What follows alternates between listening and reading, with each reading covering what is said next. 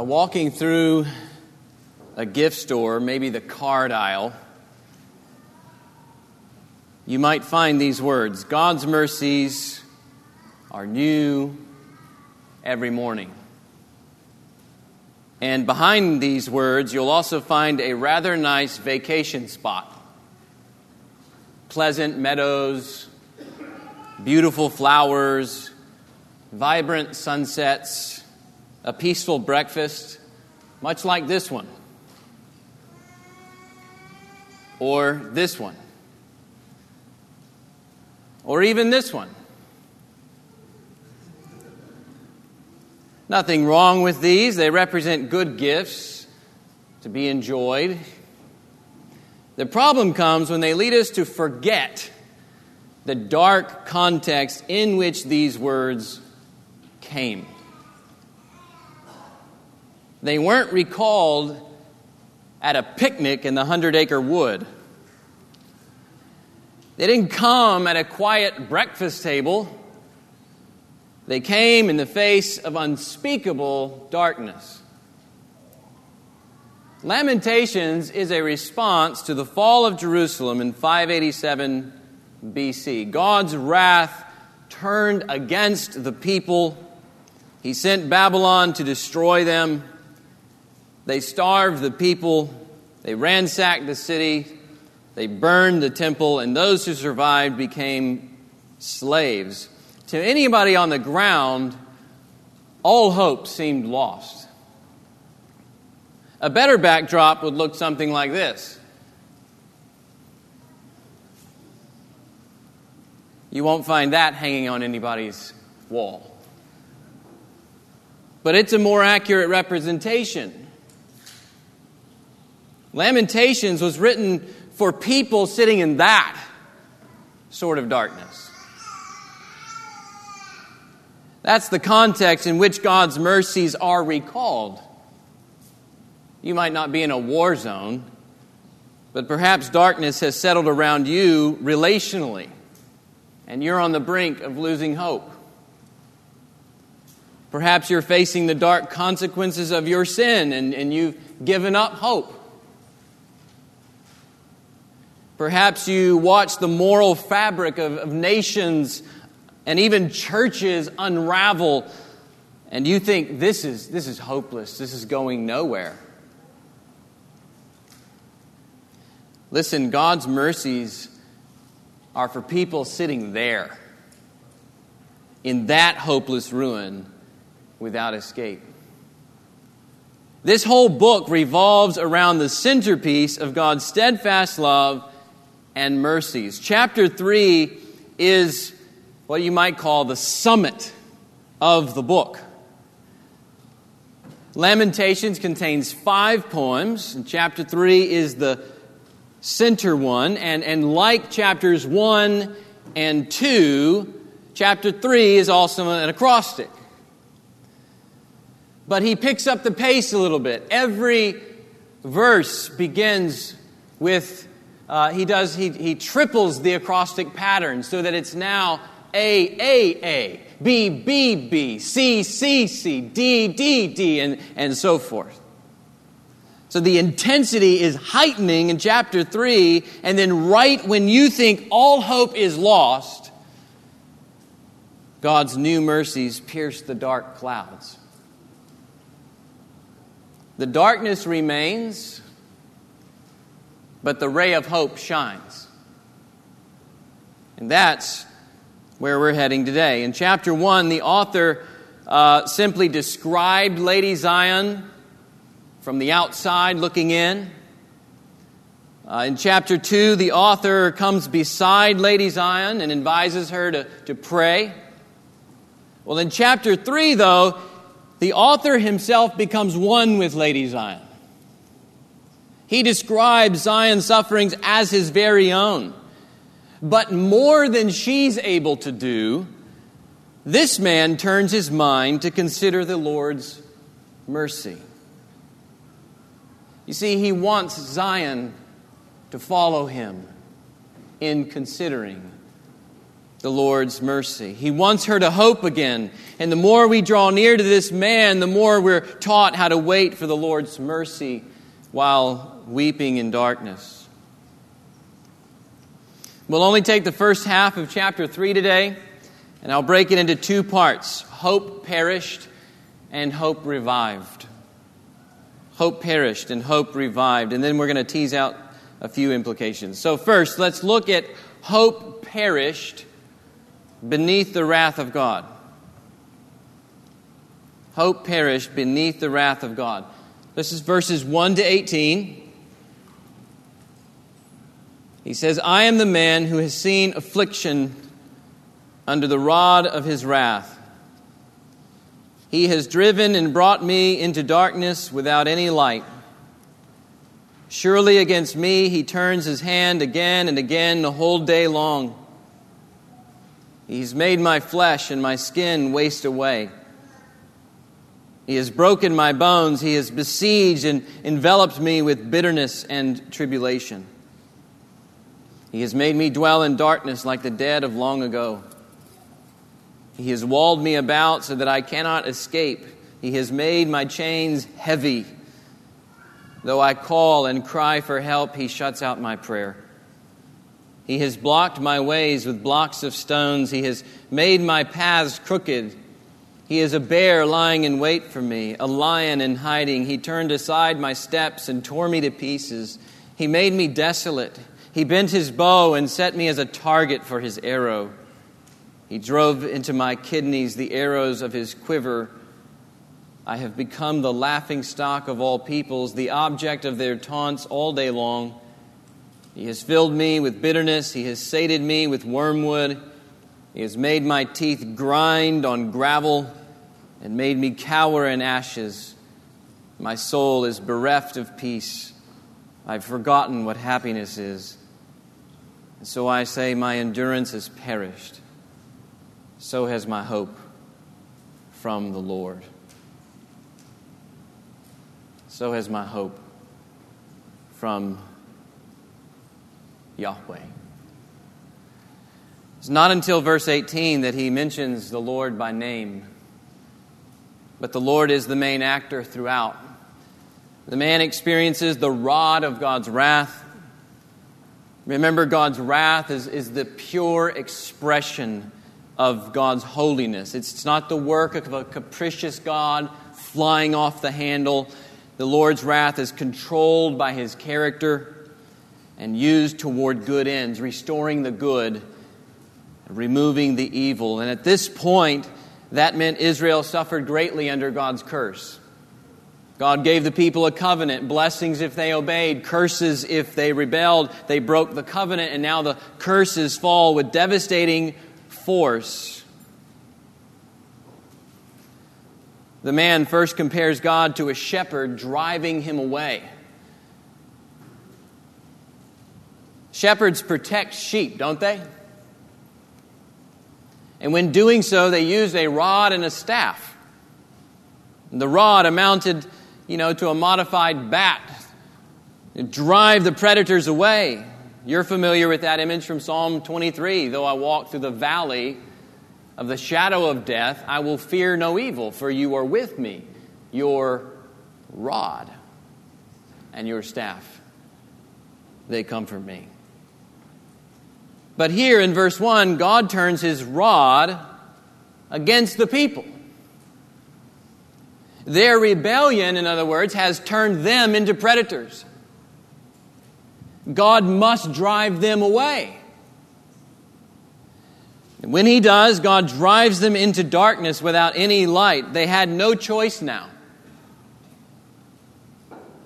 The dark clouds of Babylon's fury was upon them, and God made them walk into it.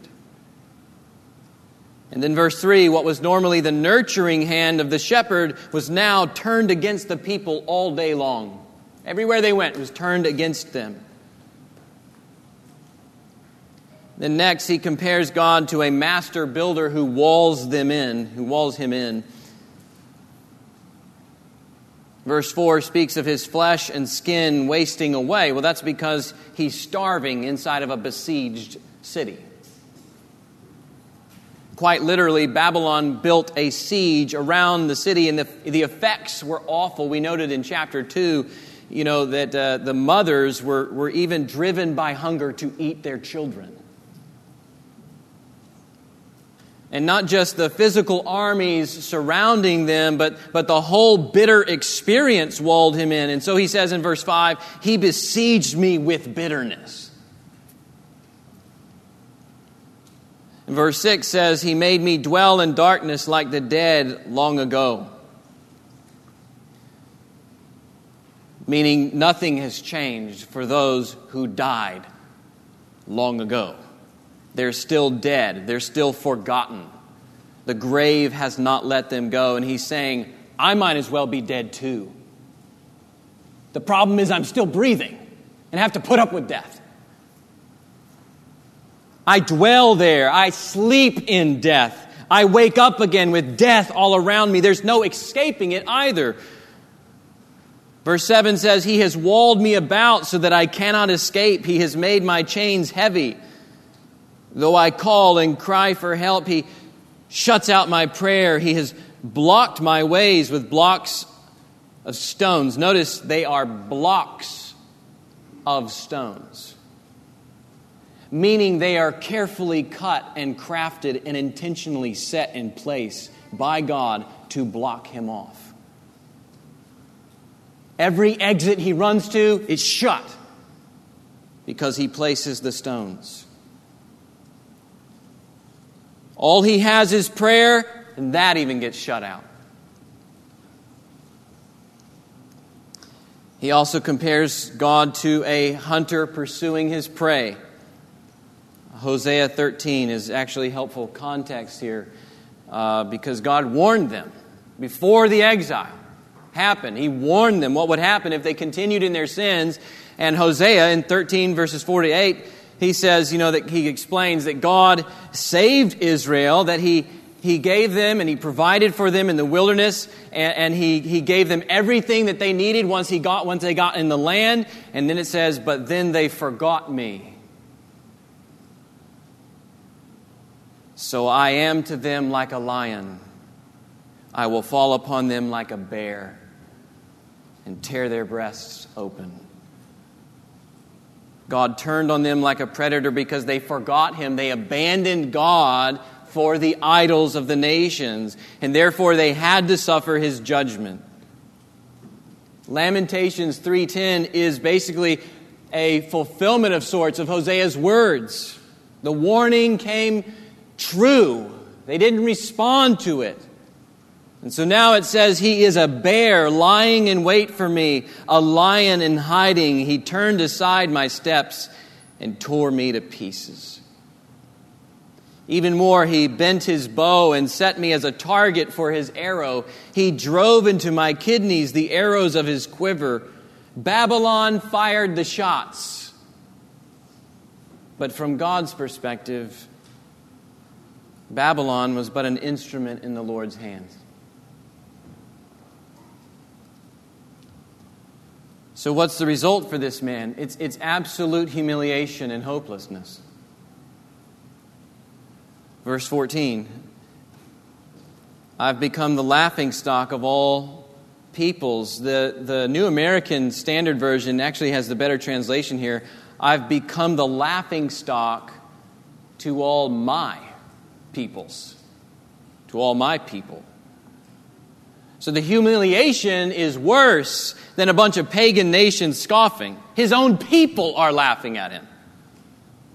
This is the same guy trying to get the people to pray in chapter 2. And in just a moment, he'll encourage them to hope. But they're laughing at him like, What planet are you living on? You're insane to hope. Can't you see the brass shackles around our ankles as they haul us into slavery? The man thirsts for something different to ease his pain, but all the Lord gives him to drink is bitterness and wormwood. Verse 15. Wormwood was a, a bitter herb. It's the opposite. This is the opposite of what God did for the people in Exodus 15 when he made the bitter water sweet. Deuteronomy 29 and Jeremiah, they indicate that God would, would give bitter water as a punishment for idolatry. And it even gives a picture of the kind of heart he's talking about here that the, the heart that says, I shall be safe, though I walk in the stubbornness of my heart. I'm good. God doesn't care. He'll overlook this. He'll forgive me. I'll walk in the stubbornness of my heart and I'll be safe. And Lamentation is saying, Yeah, that ain't true. To follow the stubbornness of your heart isn't safe, it's deadly. God has given them bitterness and wormwood. Verse 16, He has made my teeth grind on gravel and made me cower in ashes. This is utter humiliation. This is face shoved in the dirt. Verse 17, My soul is bereft of peace. I've forgotten what happiness is. Some of your translations might have, I've forgotten what good, what goodness is. And so I say, My endurance has perished so has my hope from the Lord. So this is rock bottom. There's nothing left. There's no peace. There's no blessing. There's no happiness over the bounty of God's favor. It's all gone. And why? Because of their sin. Because they wanted to do things their way. In verse 42, he'll say that they transgressed the covenant and rebelled sin made God their enemy. And as long as the Lord is your enemy, you have no hope. Doesn't Ephesians 2 teach us the same thing that we were strangers to the covenants? We were without hope and without God in the world. When God is your enemy, hope perishes. Well, what then can anybody do? In such a hopeless ruin without escape, you know, where, where does one turn? The man can't look to himself. I mean, he's powerless. That's obvious. That's what God, uh, he, he can't run to the world, to the nations for help. That's what got him there to begin with. The man can't even run to his own people. They're in the same boat and they're laughing at him for trying to hope. His only hope is for the Lord to show mercy. And somehow, some way, the judge show mercy and pardon him. And so that's where he turns. Hope revives before the mercy of God. Hope revives now before the mercy of God. We're at the summit. Verse 19 could be an initial prayer. Uh, remember, like he's talking to the Lord, remember my affliction and my wanderings, the wormwood and the gall, or it could further describe his desperate state. To remember my affliction and my homelessness is wormwood and gall. My soul, he goes on, my soul continually remembers it and is bowed down within me. Layer upon layer of pain crushes his soul, but right in the middle of that pain, God's mercy gives birth to hope. Verse 21 But this I call to mind, and therefore I have hope. He doesn't have hope because of his mental wherewithal. This is not the power of positive thinking. I'm going to will something into existence. No. He has hope because of this. The emphasis is on this, something outside himself. And here it is the steadfast love of the Lord never ceases. His mercies never come to an end they're new every morning. Great is your faithfulness. The Lord is my portion, says my soul, and therefore I will hope in him. What gives him hope? The steadfast love of the Lord. Even better, it's in the plural. The steadfast loves of the Lord. Right? His love is kaleidoscopic in its expression toward his people. But let's focus further on this, on this word. Translations will use kindness, loving kindness. The ESV has steadfast love. This word is an important one throughout the Old Testament. It describes God's unwavering covenant commitment to glorify His mercy in saving a people when those very people can't offer anything in return. His unwavering covenant commitment to glorify His mercy in saving a people when those very people can't offer anything in return. Type in steadfast love to the computer or whatever, get out your concordance, look them all up where this word occurs, and this is you'll draw a conclusion similar to what I've drawn here. Now, to see the beauty of this steadfast love, we're going to zoom out for a minute. And I'll explain how it came together for me, and then you can test it. But since Mount Sinai, okay, where God gives them the, the law, since Mount Sinai, the people are under what's called the Mosaic covenant. Okay, the blessings of that covenant were conditional on their obedience to the covenant. So if they broke the covenant, they had to endure the curses. Well, on multiple occasions, right, Israel breaks the covenant. You get explicit examples like the golden calf, like right after the law is given, right? The golden calf. That break it again when the spies come back and say, "Hey, let's let's, uh, let's not go into the promised land. These guys are scary. And they listen. And so you get these occasions where they, they break the Mosaic covenant. And what's interesting, though, is that when they break the covenant, the faithful, so like Moses for the nation, or even David for himself, the faithful would ask the Lord to forgive them according to his steadfast love. This is what they're appealing to constantly, even though they're under the Mosaic covenant, they're appealing to his steadfast love. Or whenever God Himself renews the covenant with them, it's always based on not their goodness, but on His steadfast love.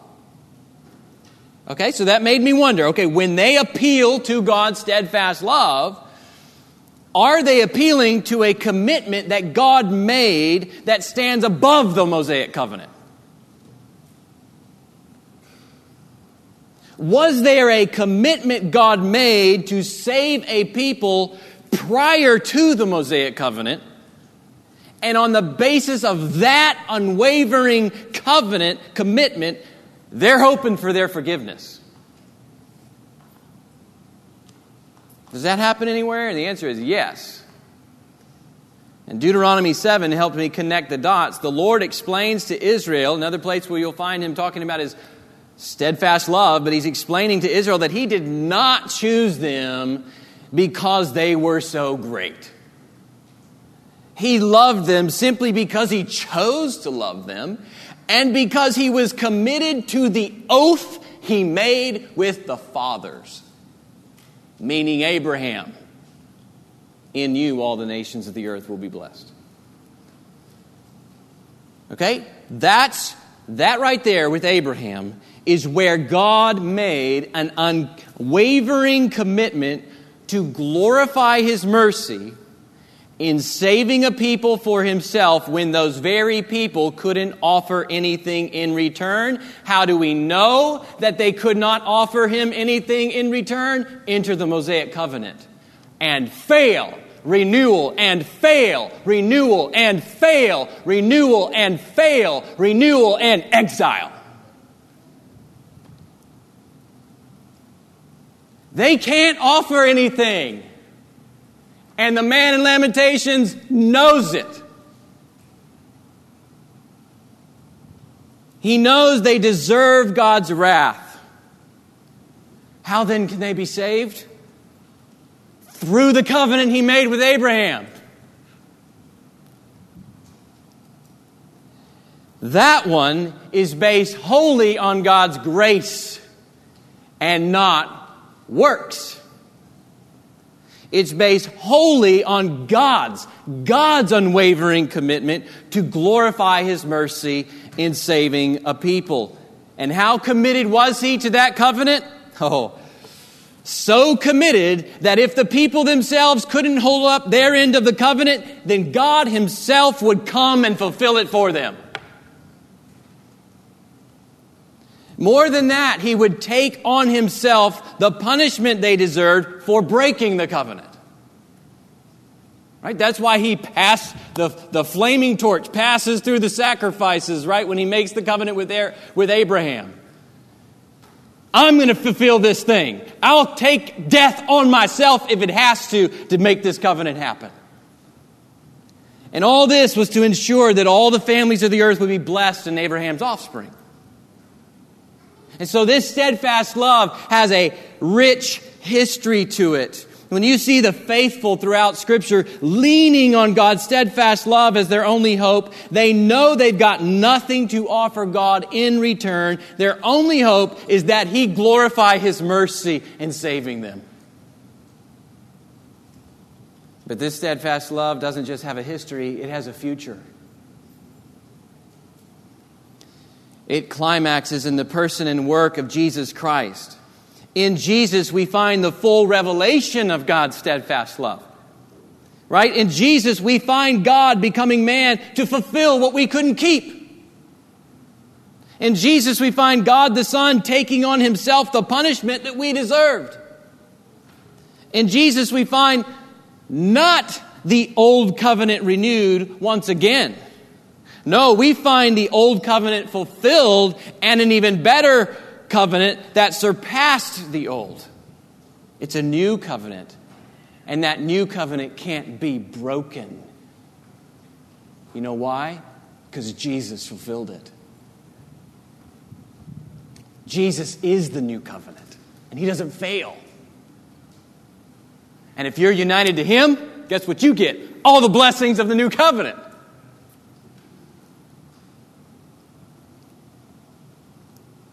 You know what happens under the new covenant? A divine reversal of the curses we just read about in Lamentations.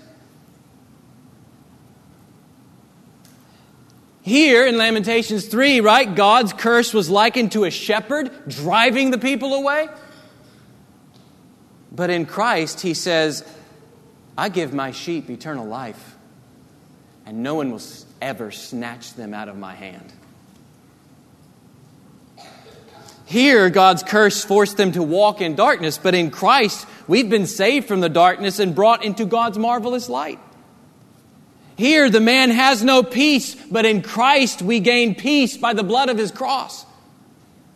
Here, the man has no home. He's a wanderer, but in Christ, we're made part of God's household. We have an eternal home.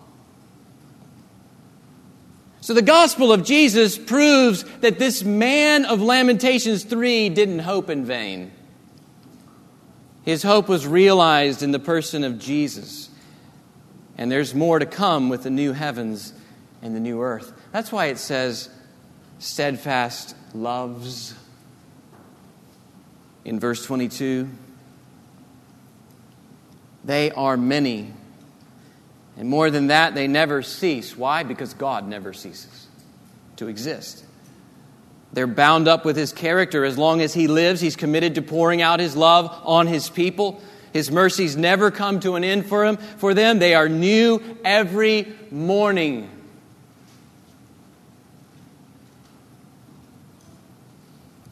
Circumstances will fluctuate, sufferings will come and go. Sometimes sufferings will come and stay.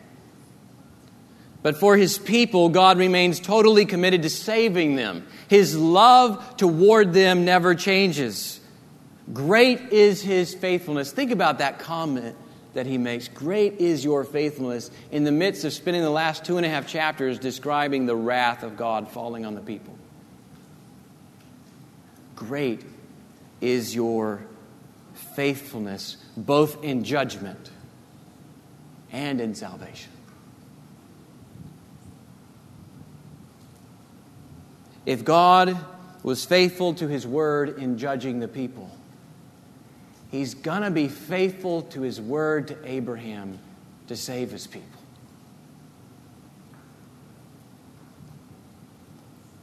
Now, we know this full of revelation in Jesus Christ. This man did not. But what but he clung to what he did know of it. In fact, he clung to it so much that God himself became his portion. He says, "The Lord is my portion." He didn't need the dark circumstances to change in order for him to have hope.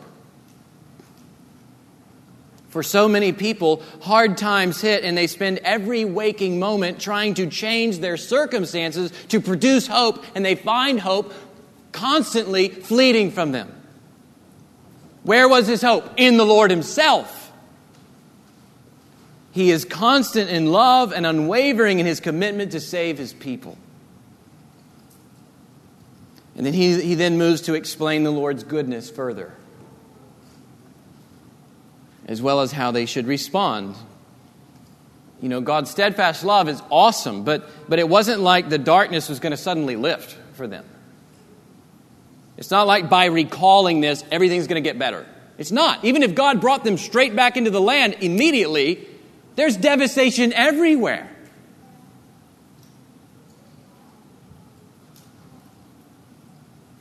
And so the next few lines teach them how to respond while they wait for God's mercy to come in its fullness. Verse 25.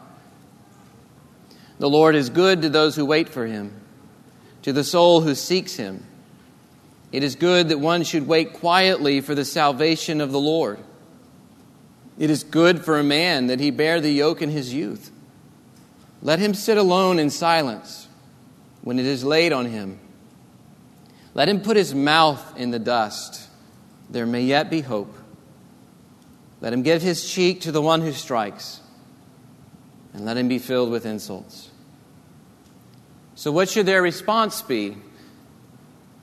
wait before the Lord in a posture of humility. Trust that His purpose is ultimately good. He's thankful that some of them are younger.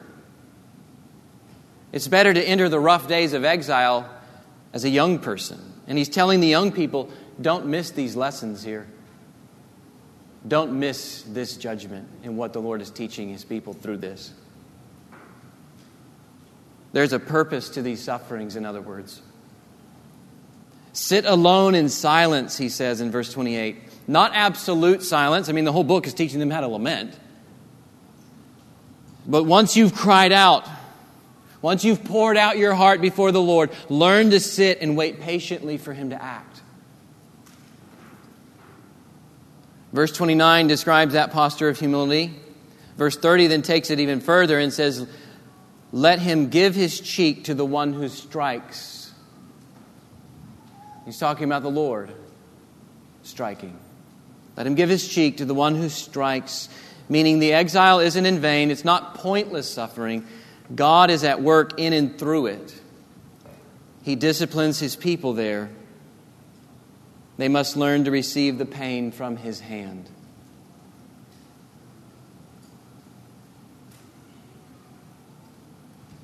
Charles Spurgeon once said,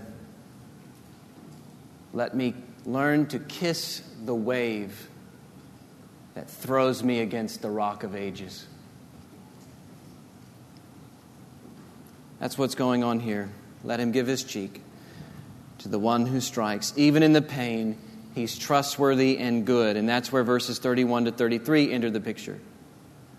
For the Lord will not cast off forever but though he cause grief, he will have compassion. According to the abundance of his steadfast love, for he does not afflict from his heart or grieve the children of men. So he causes grief in the sense that he stands behind it. That's verse 32.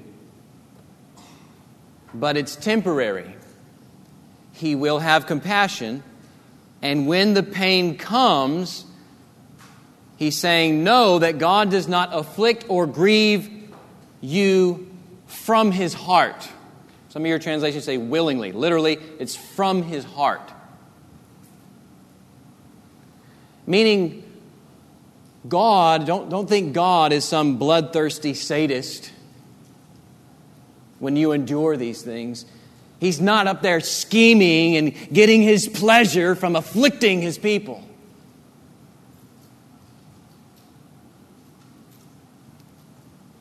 Rather, he is good to those who wait for him. His affliction has a good purpose to cause his people to return to him. And we'll talk more about that next week. Today, I just want to close with a, a few implications. Number one, you have no hope without God's steadfast love in Jesus Christ. Trust in Him. The first 18 verses paint a clear picture. God's wrath is all consuming, He wrecks people caught in their sins. He closes in on you on every side. He will not allow you to escape. And He will do this until your hope perishes.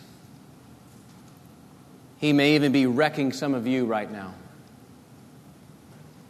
You've hit rock bottom. You can't see up if you don't turn to God's steadfast love in Jesus Christ. You will perish without hope. But if you trust in the Lord's steadfast love, if you cherish Jesus and what God has done for you in Jesus Christ, there is an abundance of hope to be had. The forgiveness of your sins, the cleansing of a guilty conscience. God becomes your Father. The Holy Spirit becomes your guarantee of eternal life. The kingdom becomes your inheritance. The resurrection becomes your hope. Look at these people here. These were covenant breakers just like you and me.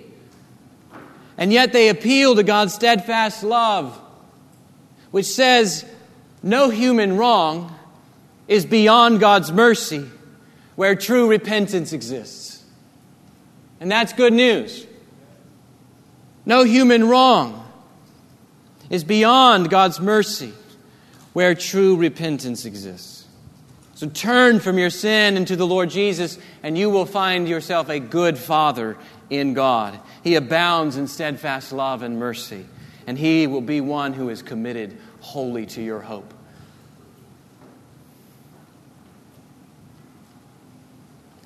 Number two, in Christ, hope is always possible, even in the darkest of circumstances. Hope is always possible. Maybe you think you've strayed too far in, into sin. Maybe your life is, is filled with darkness. Sin wrecked your family. Uh, maybe you have hurt people deeply. Maybe a spouse has been unfaithful and, and, you, and has sent you reeling Maybe you've seen the rapid moral decline in our nation, and that increasing darkness frightens you for the coming generations. Maybe you're in a place like the family I read about earlier this week, and all the children were playing with their daddy in the ocean, and a wave took the dad down, and, and his rock hit his, uh, uh, his head hit against the rock, and the Lord took him while he's playing in the waves.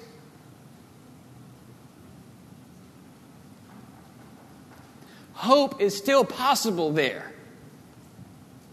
Why? Because God's steadfast love never ceases. He is unwaveringly committed to glorifying His mercy in your life. Lamentations exist to help us trust this God in the darkness, to trust His heart when we cannot trace His hand, as someone once said. It teaches us how to wait and learn and submit to His good purposes, even in pain. God meets His people there in the darkness to bring us hope. Just look at the cross again.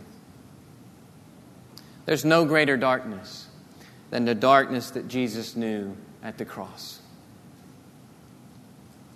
He suffered the rod of God's wrath like no other.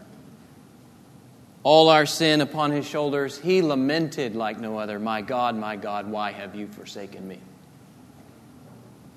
And yet, in and through it, God the Father remained faithful to him. He raised him from the dead three days later, vindicating his glory and securing your hope.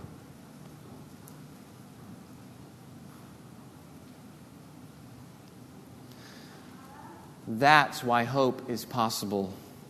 Indeed, it's not just possible, it's guaranteed for God's people. Christ died, that's the darkness. But Christ is risen, and Christ will come again to bring us into the new heavens and the new earth. And even more, Christ, that one who went through that darkness, is with you now in yours to help you walk that. He endured great hostility from sinners in order that you may not grow weary and lose heart. Number three, learn to lament. Be honest about the darkness while recalling the good news of God's mercy. This man doesn't shy away from acknowledging sin. He's very real about how awful things are. I mean, he doesn't ignore reality. He processes his despair even before the Lord. My endurance has perished, so has my hope from the Lord. My soul is bowed down within me. He doesn't even ignore the Lord's hand of judgment. He knows God is behind it. But he doesn't stop there. Many people stop there at the despair and they wallow in self pity. And some get so used to the darkness, they stop trying altogether. Some miss the fullness of God's character by doing so. They, they only see wrath, and they do not see his steadfast love. But this man rehearses the good news of God's mercy, the fullness of his character. This I call to mind, he says. The Hebrew has, I cause this to return to my heart. You taking that truth? Get in my heart. We have to be disciplined thinkers in the darkness. This man does what we see David doing in, this, in his laments, right? Why are you downcast, O my soul? Why are you downcast? Hope in God. Preaches back to himself. He argues with himself. Sometimes the darkness will cause us to say things like, it's just hopeless, nothing can change, I'm stuck. But we've got to argue back. We've got to make concerted efforts to recall the good news of God's mercies. And when you see a brother or a sister too weak to recall those mercies for themselves, that's when you need to do what this man's doing and go sit with them and help them remember his mercies. Go sit with Zion in her pain and then walk her up to the summit of God's never ending love. They're new every morning, these mercies. Everything we need to walk through the darkness, to wait upon the Lord, He will give to us. Morning by morning, new mercies He will give. Including the best and most hope giving gift of all, the gift of Himself. Which leads us to one other implication here. Verse 23 uh, we see it. True hope isn't determined by our circumstances, but by the Lord becoming our portion. Kind of like the Lord was the priest's portion, right? They didn't get any land like the rest of the people. The Lord was their portion. He's using that language to talk about himself right here. In verse 23, the Lord is my portion, therefore I will have I will hope in him. So, this God who abounds in steadfast love for his people, that's unwaveringly committed to showing mercy to his people, that God is his portion. And therefore, he has hope. Hope will not last for you if your trust is in your financial freedom. Hope will not last if your trust is in a perfect marriage or in your dream career or in a healthy immune system or even in your local church. In our culture, so many people are jaded and depressed and anxious and apathetic right now. The Lord needs to become their portion. When you have the Lord, you have everything. He is more than enough. The only hope that lasts is the one that's bound up with God, whose love is forever. Church, the Lord has given us a sign pointing to his never ending mercies. Here at the Lord's Supper is perfect opportunity to make the Lord your portion once again. To have him is to have all you need. To have him is to, re, to be reassured of his unwavering covenant commitment to glorify his mercy in saving you. This table says he did that at the cost of his only son. So let's come and celebrate what he's accomplished for us in his steadfast love.